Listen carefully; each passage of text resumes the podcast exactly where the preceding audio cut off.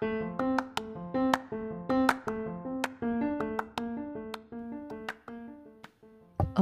cue sound effects. Wah! Wah! Charot. Masakit sa tenga? Wah! Wah! Iyak ng bata yun. Di ba? Mukha bang tiyanak? Boses tiyanak ba? Anyway, so, hmm, baka may idea na kayo kung ano yung topic ko for today. Ito na yan. Dahil ang dami, dami, dami, dami, dami nagtatanong yata sa akin recently nito. So, I'm gonna give my uh, two dirhams worth of opinion and sharing for today's episode. Hello! Welcome back! My titas and my titas. Mga maltita pero mabubuting tao. Mga maltito pero masarap kasama. So, kamusta? Okay naman ba ang mga buhay-buhay natin dyan? Kaya pa? Kaya, di ba? Ako na sumagot. anyway, ito, siguro biglang nag-pop tong idea na to sa akin eh. Kasi, yun nga, tulad ng sinabi ko, napaparami yata ang nagtatanong sa akin ito. Hindi ko din alam kung bakit. Baka may idea din ako. Well, we'll discuss as I share today's um, topic. Ang uh, based nga sa title, usapang uh, buhay, bahay, bata. So, pag-uusapan natin ngayon yung matres ko at yung kapasidad kong mga anak. Bilang, ay, nako, understatement kung ilang tao nagtanong na sa akin nito. Anyway, so welcome. Um, okay, bigay tayo ng konting background para set natin yung scene ng tama. Ah. Sa mga hindi nakakilala sa akin masyado and sa mga walang alam kung ano yung mga nagaganap nitong mga nakaraang linggo to buwan. Okay? So currently, I am 36 years old. Batang-bata pa. Na hindi na. okay, 36, 'di ba? Female. Okay. Baga cis, cis female. In a relationship, yes. LDR. Pero civil status, single. 15 years in Dubai, in UAE. So, from 2008 Tama ba? Okay. 2008 sa pagkakatanda ko eh. Yung, yung mga portfolio ko ba, itong portfolio na to, siguro in parang um, ano ba, general impression, um, first impression, siguro in uh, like uh, sasabihin natin na parang ito yung perception, ito yung um, common standard, ito yung generalization, ano pa ba dyan? Ito yung stereotype, ganyan ito yung mga um, mga bagay na, oh, sa tingin ng mundo, hmm, marrying age na. Okay. Mukha naman okay yung trabaho. Stable. ba? Emotionally and ano, physically. Um, financially capable. Mukha naman. Kung nga, uh, siguro kung kung makikita mo lang na ganun, parang at first, oh, nga naman talaga. Ang tanong ng mga makikilala, makakakilala sa'yo, eh bakit di ka pa mag-asawa? Bakit hindi ka pa mag-anak? 'Di ba? Aminin. Sa mga taong nakikinig ngayon, either isa ka sa mga nagtanong na sa akin 'yan o isa ka sa mga nakakaramdam ng ganyan o isa ka sa mga nag-isip pero hindi mo lang verbalize. Guilty ka ba? Hindi sa akin ah pwede-pwede din sa ibang tao. Ginawa mo yan. O inisip mo yan. Ba diba? Or ikaw mismo, nararamdaman mo yan. Bakit nga ba binawi mo pa ang pag-ibig mo sa akin? Sex bomb. ba diba? So, pinag, I mean, nag-discern ako eh. Sinulat ko to eh. Sabi ko, parang napaparami yata ang mga nagtatanong sa akin ito. And ako din, nafe-feel ko din na kailangan ko bang ma-pressure na talaga? Bakit nga ba hindi pa? Nandun na din ako sa pag-iisip. Hindi ko iniisip yun dati eh. I mean, naiisip ko siya pero hindi siya nagiging major chunk sa ano ko, sa brain ko. Hindi ko siya pinag-aaksayahan. No? Usually, ano yan, dadaan lang yung sa tenga, lalabas sa kabila eh. Ngayon, parang, hmm, is it worth, um, like, discussing? Siguro. So, eto, binuo ko tong um, episode na to para uh, ipahayag ang statement. Charot. Hindi. I mean, I think, in general, sinasabi ko lang na ito yung mga lumalabas sa isipan ko ngayon. So, ano lang to. Kung agree kayo o hindi kayo agree, kung makikita niyo yung logic, yung sense, bakit hindi? ba diba? Kaya yun. Um, ano ba? Sa ba sisimulan to? Sa pagiging edad ko o pagtagal ko dito sa Dubai o alin na? Okay, fine. Sige. Simulan natin dun sa mga common ano ba? common knowledge na binigay ko. 36 years old na ako dito. So, that means, nasa 22 pa lang ako dumating sa UAE. UAE to guys, girls, ladies and gents. UAE is a Muslim country. UAE before was very strict, especially when it comes to um, moral, sexual things, norms, cultures, traditions. 'di ba? Yun doon doon mo tayo set natin 'yun doon.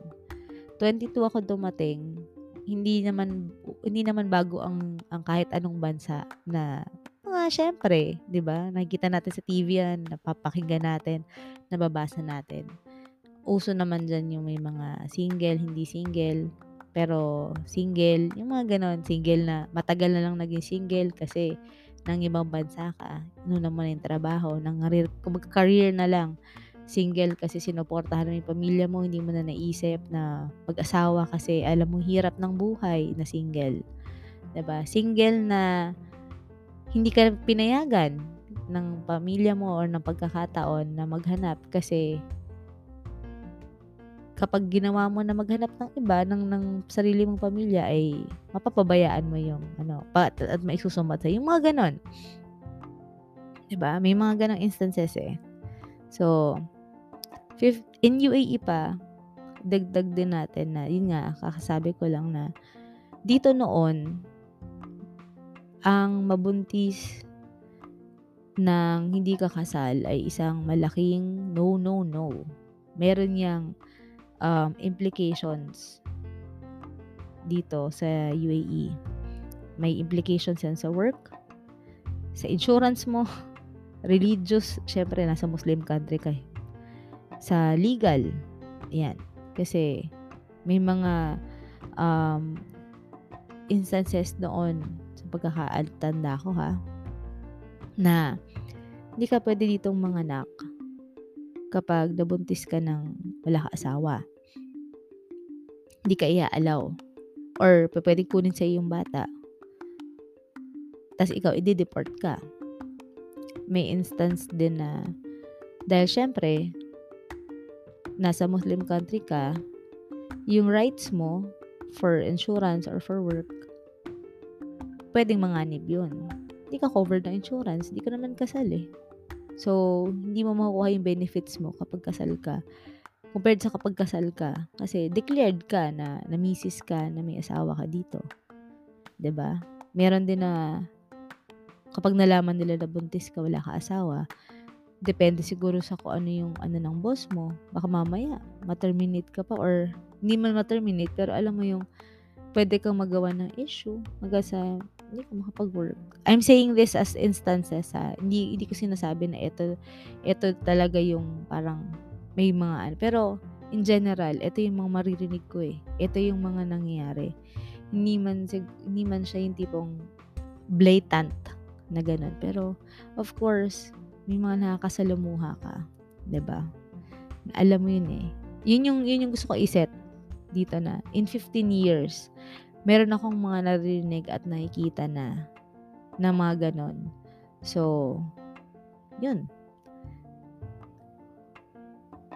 Dagdag pa natin na tulad nga sinabi ko, civil status, single. Pero, in a relationship. LDR. ba diba?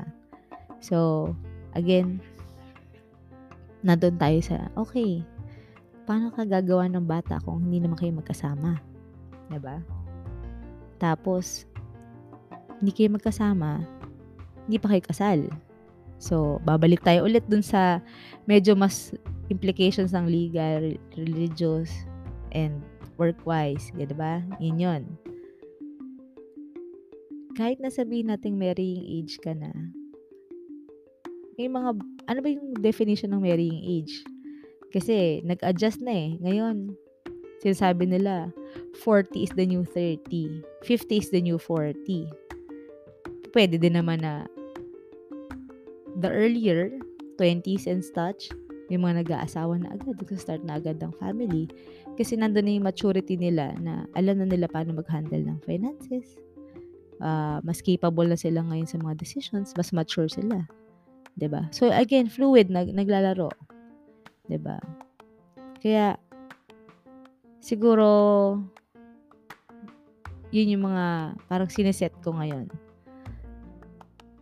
Um, ano ba ba yung mga common parang general impressions? Ah, um, stability. F- physically, fresh ka pa nito, 36, 'di ba? Although may magsasabi sa iyo, declining na 'yan kasi pag pataas ang pataas ang age mo, mas at risk ka for pregnancy, edededet and childbearing, dedededet. And of course, child rearing. Kasi syempre, ilang taon ka na kapag nag-18 na yung anak mo, sino mag-aalaga sa'yo, patanda ka na, paano mo pahabulin yan, dedededet. Diba? Physically yan. Ito, ano ko pa lang to, ah, points, points pa lang to. Ah. Baga, binabato ko lang yung mga naririnig ko at mga na-absorb ko. Financially, yun ang pinaka. Kaya mo na ba bumuhay ng bata? Kung ang sarili mo, hindi mo kayang buhayin. Ano ba yung ibig sabihin ng financially capable? May naitabi ka lang na ipon na konti? O ibig sabihin nun, okay na? O yung tipong financially na, okay, kaya mo magpaaral, bumili ng gatas, bumili ng damit. Um, kaya mo ba kapag ikaw naging single mom? 'Di ba? Yung yung luho mo ba or yung yung childhood mo kaya mo bang ganun ibigay man lang at least dun sa anak mo? magiging anak mo, magiging mga anak mo. 'Di ba? Yun yung yun yung mga eto mga binabato ko lang sa inyo ngayon. So, saan natin sisimulan? Okay, simulan natin dun sa recently, ang alam ko, um, nagbago na dito sa UAE din yung rule about um, pregnancy and about um, domestic partnership, yung mga ganyan. And I think that's as recent as last year na medyo mas naging flexible na sila ngayon. Um, sinabi nila din doon na parang as long as mayroong mag-acknowledge na tatay kapag nanganak ka and meron ka parang ipapakitang paper na ikakasal kayo or um, yun naman na parang ano kayo sa point na magpapakasal, walang problema na dito ka mga anak. And i-acknowledge yung bata na yan dito. Again, hindi ko sinasabi ito yung parang mga strict kasi hindi first hand wala ko experience. Pero sa mga nabasa ko sa news, more or less ganito yung theme niya. Yung specific um, steps, yan hindi na ako familiar dyan. Kasi meron yung mga akala mo, may, may, may mga intricate steps pa yan eh. In general, okay, ang sabi nila nun, pwede ka na mga anak dito. Kahit na single ka, basta may mga acknowledge.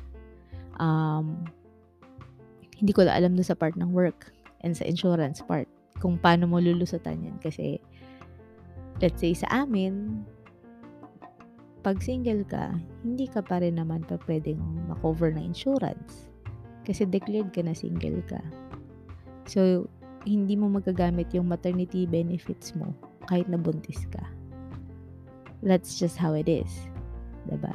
Kasi, andun pa rin yung, syempre, cultural and, of course, siguro may iniisip din sila yung insurance part. Hindi ko din alam yan. Hindi ko may explain I mean, ito lang, sinuthrow ko lang sa inyo kung ano yung experience ko. I'm talking about me at yung mga alam ko lang. So, if anything, um, comment na lang or DM ko gusto niyo i-correct, ba diba?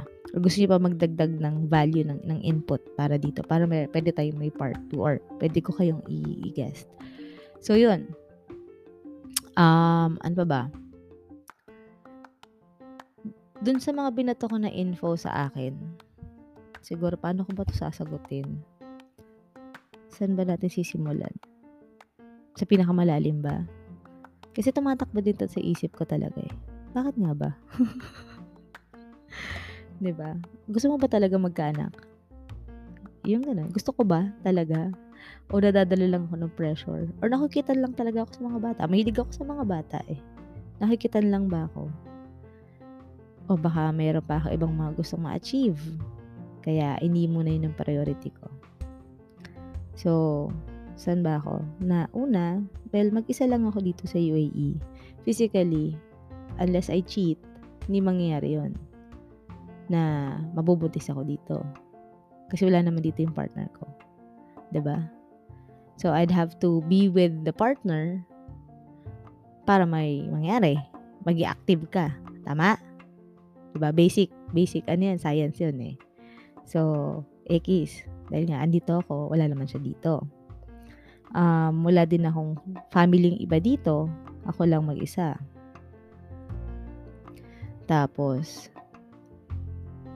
at 36, oo, kaya naman.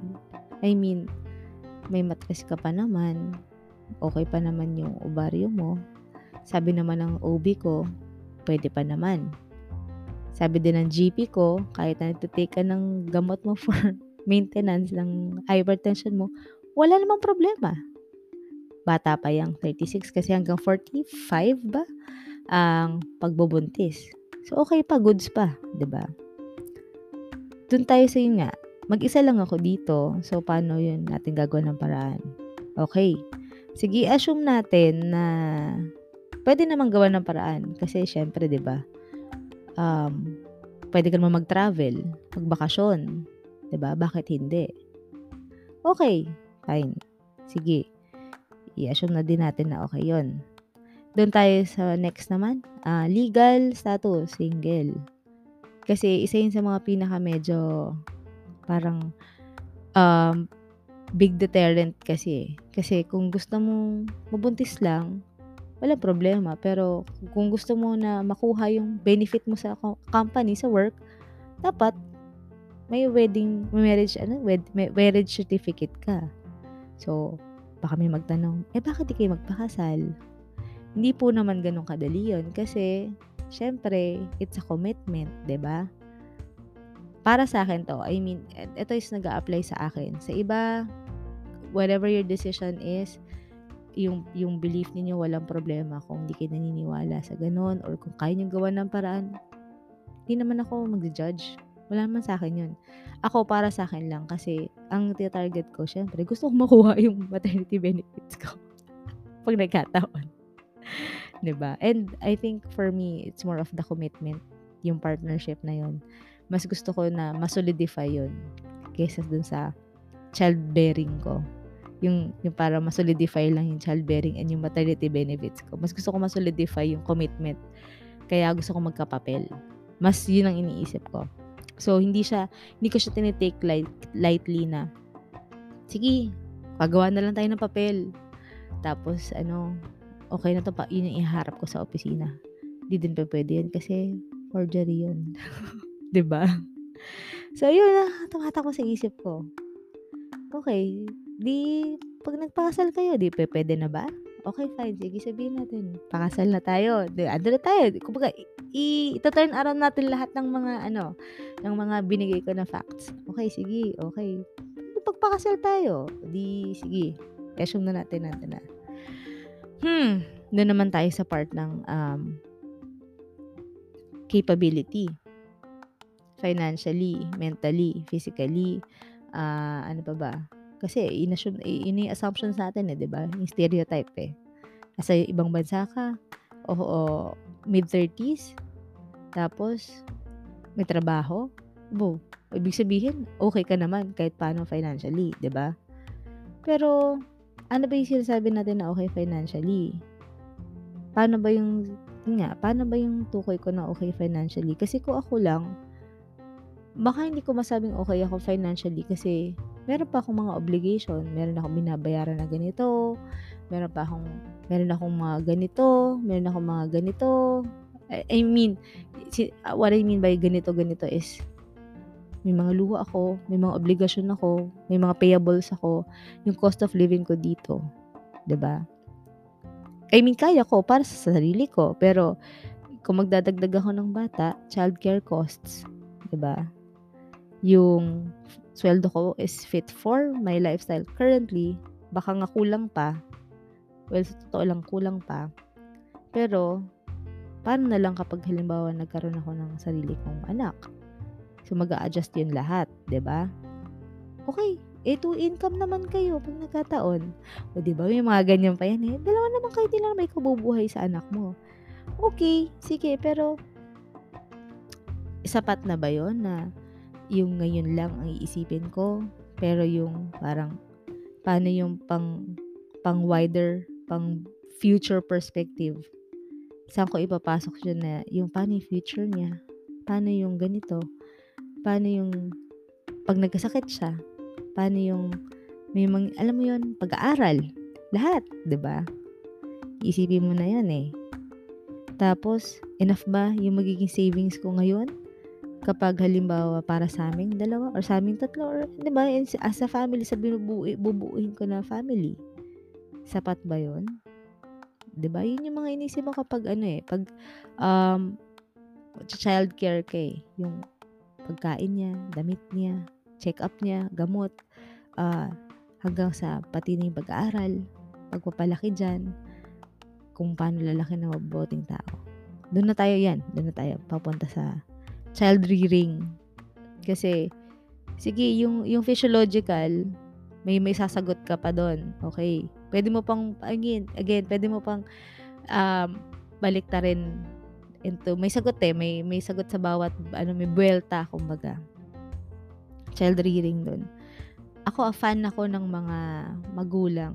Grabe talaga. Kung paano, lalo na yung mga mas madaming mga bata kasi grabe. So, niisip ko na ngayon, paano kaya nila to pinapalaki kapag nasa bahay na sila? Ito, I'm talking about yung mga teammates ko ngayon may mga anak na. Oh, grabe, no? Kasi nakita ko yung mga kaibigan ko to na nung umpisa na wala, hanggang sa or may isa lang hanggang sa nadagdagan 'di ba so nakita ko yung maturity din nila somehow kasi parang kasama ko silang lumaki eh and to think na ako na lang yung let's say sa batch na ganito ako yung wala pa parang wow ang laking responsibilidad yung tinake nila para gawin tong step na ganito kasi isang malaking responsibility yung magpalaki ng bata ba sabi nila, try mo muna mag-alaga ng bata or ay ng ng, ng halaman or ng ng ano ng ano to ng pet. Kapag nabuhay yun, try mo muna buhayin. Kapag nabuhay mo yun, baka sakali naman na makabuhay ka na ng bata, 'di ba? Enough na ba? Ako iniisip ko, enough na ba na um, mahilig ako sa mga bata, sa mga baby? Enough na ba yon para masabing responsable ako? Magiging responsable akong uh, magulang. Kasi, from anong grade pa lang ba ako? Elementary? High school? From high school siguro, early high school, marunong na ako mag-alaga ng bata. Alagaan ko ng mga pinsan ko. And, hindi lang to yung tipong alaga ng bata na ano ah, nagpapalit ako ng diaper, nagtitimpla ako ng gatas, nagkakarga ako, nagpapatulog, nagpapalit ng damit. Ganong type ng pag-aalaga. Nakapag-alaga ako ng kambal for a short period of time na mga preemie babies pa. Nakapag-alaga din ako kahit paano ng mga pamangkin, kahit for a short period of time. ba diba? Nakapag-alaga ako ng mga pinsan ko na halos lumaki, nakasama ko. At ilan sila? Lima? Limang lalaki? Mga kapatid ko lang parang hindi ko masyadong naalagaan kasi magkakasunod kami eh. Pero, 'di ba? Yung yung ganong pag-aalaga, o sapat na ba na experience yon para masabi ko na okay, kaya ko na. Yun yung mga tumatakbo sa isipan ko, ah. Kaya sabi ko, masarap magkaroon ng bata sa bahay, pero tingin ko ba sapat na din 'tong dahilan. Mga mga mga anak ng mga kasama ko, mga teammates ko, giliw na giliw ako, pero alam ko at the end of training, at the end of the day, soli ko sa mga magulang nila 'to. Hindi ako yung magpapadede, hindi ako magpapalit ng diaper, hindi ako magpapaligo, hindi akong kukulitin nito buong araw. Good for ilang minutes, ilang hours lang silang kasama ko, pero pagkatapos ito, bigay ko na, handover ko na sa inyo, ba? So, yun ang mga iniisip ko na ganong responsibilidad. Kaya ba yun? Physically, ito din. Siguro, um, masasabi ko na kahit sabihin natin at 36, alam naman natin, minsan yung mga plano mo sa buhay, hindi naman talaga ganun ang mangyayari. Ngayon, healthy ka, pero pag nagbuntis ka, di ba sinasabi nila, isang paa mo nasa hukay na. Because there are always risks. Cesarean man yan o normal. Ano man birth plan mo, birth method mo, may risk yan. Habang nagbubuntis ka pa lang, 'di ba? Insides mo nararamdaman mo na, 'di ba? Physically nagbabago ka, buhok, muka, weight, lahat 'yan. Sa 36 years ko, ito yung katawan ko ganito. Magpapasok ako ng isang something sa loob at mag-iiba to lahat.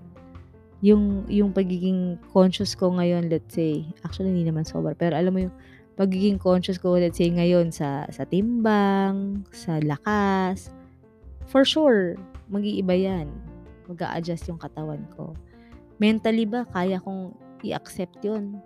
O o magre-regress ako? 'Di ba? Yung tipong mahi-hate ko yung sarili ko kasi ganito na yung katawan ko. Makikita ko nangingitim or tumataba or namamanas. Kaya bang i-handle ng utak ko yun? Kasi it takes a certain kind of maturity din, 'di ba?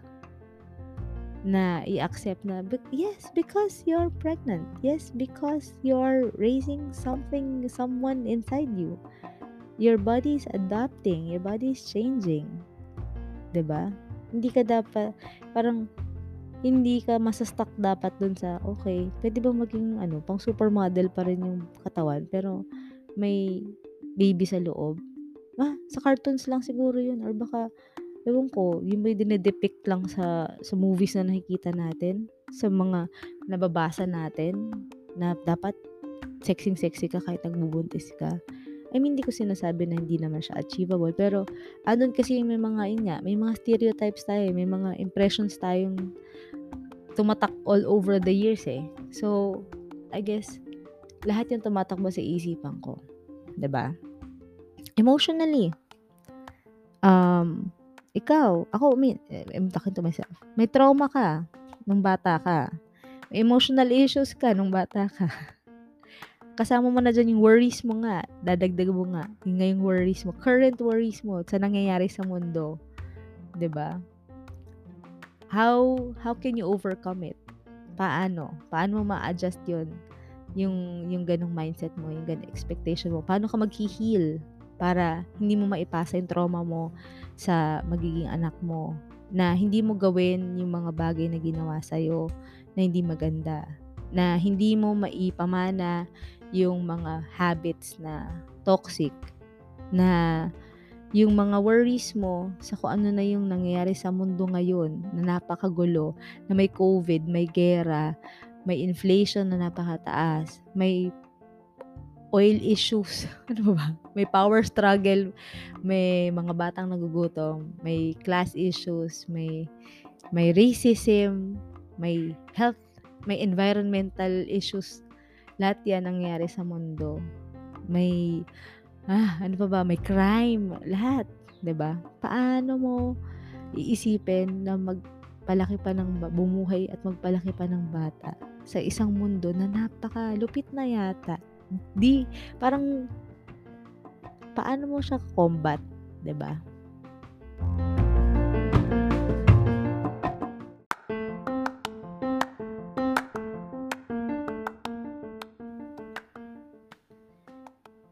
'Di ba parang hirap na kahit anong preparation ang gawin mo, kahit anong basa ng libro, internet, interview sa mga taong kasama mo, ah, follow mo ng mga vloggers, YouTubers, or celebrities ng, ah, patterns. Kunin mo man yung mga patterns ng good parenting, parenting techniques, ah, ano pa ba, yung mga how to ano yun, yung how to be pregnant ba something something na gano'n. 'Di ba may book na gano'n? What to expect when you're expecting, ayan, yung mga gano'n. Kahit anong basa mo, for sure, merong mga hindi nakasulat na eh, personally yun ang mai-experience mo. Kasi iba-iba naman ang experience ang bawat isang nanay na nagbubuntis, 'di ba, nagdadalang tao. And ikaw din may mga biases din, eh. Ako may mga biases ako. Yung yung pagbasa ko ng libro na, "Ay gusto ko ng kambal, dalawang babae." Kasi kakabasa ko ng Sweet Valley. Kasi akala ko 'pag kambal, okey mabilis. Hanggang sa nag-alaga ako ng dalawang babaeng kambal na bata. Hindi siya madali. Dahil 'pag umiyak yung isa, iiyak yung isa. Kailangan bitbit mo sila pareho, ba? Buti na lang magaan sila nun. Eh, ngayon hindi na sila magaan, big girls na sila, ba? Paano 'pag nag-aaway? Yung mga gano'n. I guess, hindi ko alam kung saan papunta yung parang tinutumbok ko dito, pero gusto ko lang na sinasabi, ito yung mga tumatakbo sa isipan ko. Wala akong hindi ko alam, may specific sagot ba ako? Well, tingnan natin later. Pero ito yung mga sa mga nagtatanong na bakit hindi pa ako mag-baby. Actually, iba hindi na nagtatanong, eh. May ano na, eh, may konting paano na na, "Hoy, mag-baby ka na. Ano pang hinihintay mo?" Yung mga gano'n, eh. Ako hindi ako na-o-offend. Hindi naman sa na-o-offend ako kasi ako din partly alam ko may percentage sa'kin na nagpapakain yung yung bias, eh, yung standard, yung stereotype. Nandun ako sa gano'n, eh. And andun din ako sa sa percentage din na, eh, gusto ko naman kasi mag ng bata. Gusto ko naman talaga ng baby. Andun din naman ako sa notion na, oh, parang ang sarap na magbuntis, magkaanak ng sarili mo, ba? Instead na mag-a-adapt ka. Alam mo nandun ako sa mga stereotype na yun. Kaya hindi ko din magawang magalit na, "Bakit na 2023 na, bakit ganyan pa tayo mag-isip, da-da-da-da-da." Hindi ako pa-woke. Yun ang gusto kong sabihin, hindi ako pa-woke. Pero meron akong mga gano'ng tumatakbo sa isip. Lahat 'to tumatakbo sa isipan ko. Eh, dini-discern ko 'to. Every year natatanda ako, iniisip ko lagi, "Kaya ko pa ba? Kaya ko ba?" Sa lahat ng mga nangyayari at nalalaman ko na, kaya ko ba? Ako sa sarili ko, gusto ko ba? Is it a choice that I want? Or baka nga dahil nagpapadala lang ako sa mga nangyayari kaya naapektuhan yung choice ko, 'di ba? Kasi baka mamaya dumating tayo sa point na pagsisihan lang and hindi 'to yung parang binili mo lang sa palengke or sa store. Puwede mo ibalik kasi damaged, puwede mo ibalik kasi, um, hindi mo na gusto, re-refund mo na lang. Wala namang gano'n. Isang res yun nga, sinabi nga isang responsibilidad yun, eh. So, kaya ko ba, 'di ba? Gusto ko ba yung responsibilidad na yun? So, ewan ko, wala akong wala akong sagot na parang definite, "Okay, 2024 is my year." Gano'n. "Come get me." 'Di ba? Yung mga gano'n. Hindi hindi ko siya mai-ano, eh, mai-di-direct yung topic, yung yung decision ko. Di ko masasabi dito sa sa episode na 'to, eh. Kasi wala akong wala, wala. Si sinasabi ko lang sa inyo ito lang yung tumatakbo sa isipan ko, eh. Kaya 'pag may nagtanong, eh, baka i-refer ko na lang dito sa sa episode na 'to. Eto yung sagot. Siguro isa na lang din sa mga parang percent-percent ko, puwede na lang din. Okey, do I still have my ano, my reservations? Of course, yes. Sa lahat ng nangyayari, sa lahat ng naisip ko. Um, do I do I really want to have my own child? Hmm, I'm leaning towards a yes. Pero I'm not closing my doors on a no. I I see mixed families, blended families. I've watched it, I've heard it. Um, ano pa ba? I I know of an of a family na gano'n. Adoption or whatever din. I'm not, uh, parang I'm not opposed to the idea. Bakit hindi, 'di ba? Yun nga, ang dami-dami ng batang walang magulang. Bakit hindi ko bawasan at mag-ampo ng ng ba ng, ng ganyan. Yun. So, wala akong wala akong parang hard no or hard yes. And I'm leaning on something pero I guess 'di ba? I'm either way. Do I think it's time? Siguro biologically, yes. Bakit hindi? I'm ready. I I think I'm healthy enough. Financially, um probably a no yet. Not yet. Siguro not yet. Um, let me get my affairs in order. Let us get our affairs in order. We still have to sort out some things currently. Pero, um, we're planning, we're preparing. Siguro, yun na din ang masasabi ko na, okay, kung dadating, at least, let's get this out of the way. Itong mga kailangan nating ayusin, ayusin na muna natin para pag dumating, medyo clear na tayo. Mentally, emotionally, uh, I think, do I think it's time? Probably. Probably yes. Probably no. Kasi nga, eto nga eh. Kaya may podcast episode na ganito eh. Kasi nilalabas ko na lahat ng mga isipin ko dahil kumukulot na yung bangs ko eh. Is, naiisip ko siya. Na, parang na-overwhelm ako sa dami ng tanong. ako din, ini-air out ko na din siya kapag tuloy parang napag-uusapan. 'di ba? Instead na parang akala ko okay, nuni nuni no, gising ka, trabaho, training, uh, podcast pa, podcast podcast, exercise, nood-nood. Ngayon parang parang palaki ng palaki na yung usapin na to. Kaya ayun. So siguro sa ngayon ano na lang um tinatry ko na lang na maging mabuting tao. Para pag dumating yung bagay na yon, yung pagkakataon na yon, handa ako. I'm I'm healing, I'm trying to heal myself yung mga trauma ko nung bata ako. Sinusubukan ko i-identify at sinusubukan ko siyang hilumin para hindi ko maipasa sa ibang tao. More so pa sa magiging anak ko. Um, as much as possible, I, I try to keep myself healthy na lang. Kasi kung dumating man yung pagkakataon na yun, somehow, alam ko na bearable para sa akin.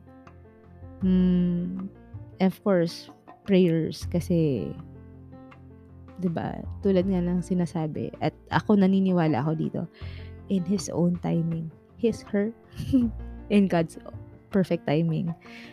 As with anything na nangyari sa akin, mga major, major, major na mga nangyari sa buhay ko, lahat yun lagi. May timing. Hindi ko siya ginusto nung, nung mismong araw na to. Hindi ko nakuha. Pero later on, nakita ko kung bakit. At nakita ko kung kailan, naranasan ko kung kailan. At nasabi ko na, kaya pala. Kaya pala hindi siya noon kasi ngayon. At kaya ganito ngayon kasi ito yung mas tamang timing. Ito yung mas tamang opportunity. So, naniniwala na lang ako doon in His perfect timing. His, her perfect time. God's perfect timing. ba? Diba? Ang haba. Ang dami kong... Sipin nyo lahat yan nasa utak ko. Ah. Ngayon ko lang na parang na brain fart. Ha, nailabas ko na. So, pag may nagtanong, paki-refer na lang sila sa episode na to. Sa inyo na ma, siguro na sa same level ko ngayon, eto, eto na lang kung a-agree kayo sa mga na, nasabi ko dito, refer nyo sila sa ganitong episode. Kung nagdi-disagree kayo, please let me know. Ano ba, mag-exchange tayo ng mga kuro-kuro natin. ba diba? Nakikisimpati ako sa mga natatanungan ng ganito at na-offend or nape-pressure. I guess, iba-iba tayo ng pinagdadaanan din talaga at iba-iba tayo ng mga nakakasalumuha. Ako, actually, more of nakukuha ko tong mga tanong na to sa mga kaibigan eh. Kasi nga magkakabatch kami. And nga, hindi naman ako na-offend kasi alam naman nila yung pinanggagalingan ko. Alam naman nila yung sitwasyon ko. Siguro lang talagang excited din sila for me na makita nila din yung ganong journey ko pag nagkataon. Um, family, hindi naman sila nagtatanong. Actually, baka nga mamaya, mas gusto nilang wala muna eh. Baba. Eh, hindi na tayo magsasalita doon. Pero, yun. So, maraming salamat sa pakikinig at uh, sa pag-intindi. Um, yun pagdasal niyo na lang ako. Kung ano man yung mangyayari at magiging desisyon, eh, sana yun ay para sa akin talaga, ba? Okey? Ay, tapos na.